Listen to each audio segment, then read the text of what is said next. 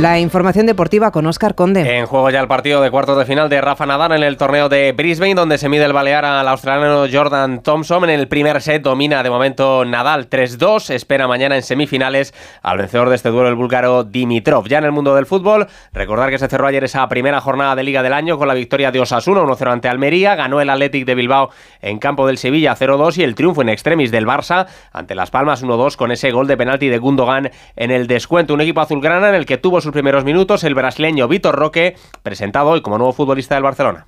Un sueño eh, hecho realidad. Eh, muy contento también. Entonces creo que es un sueño hecho realidad que tenía desde niño. Solo jugar, eh, marcar también, creo que eso y hacer el gol. Todos muy bien, lo, lo mejor, mejor posible.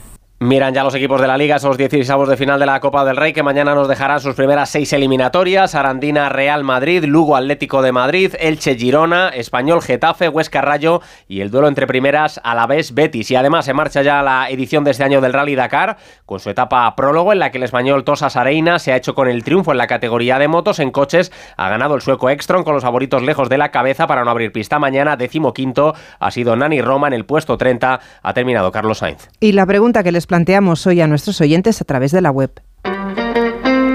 Nos gusta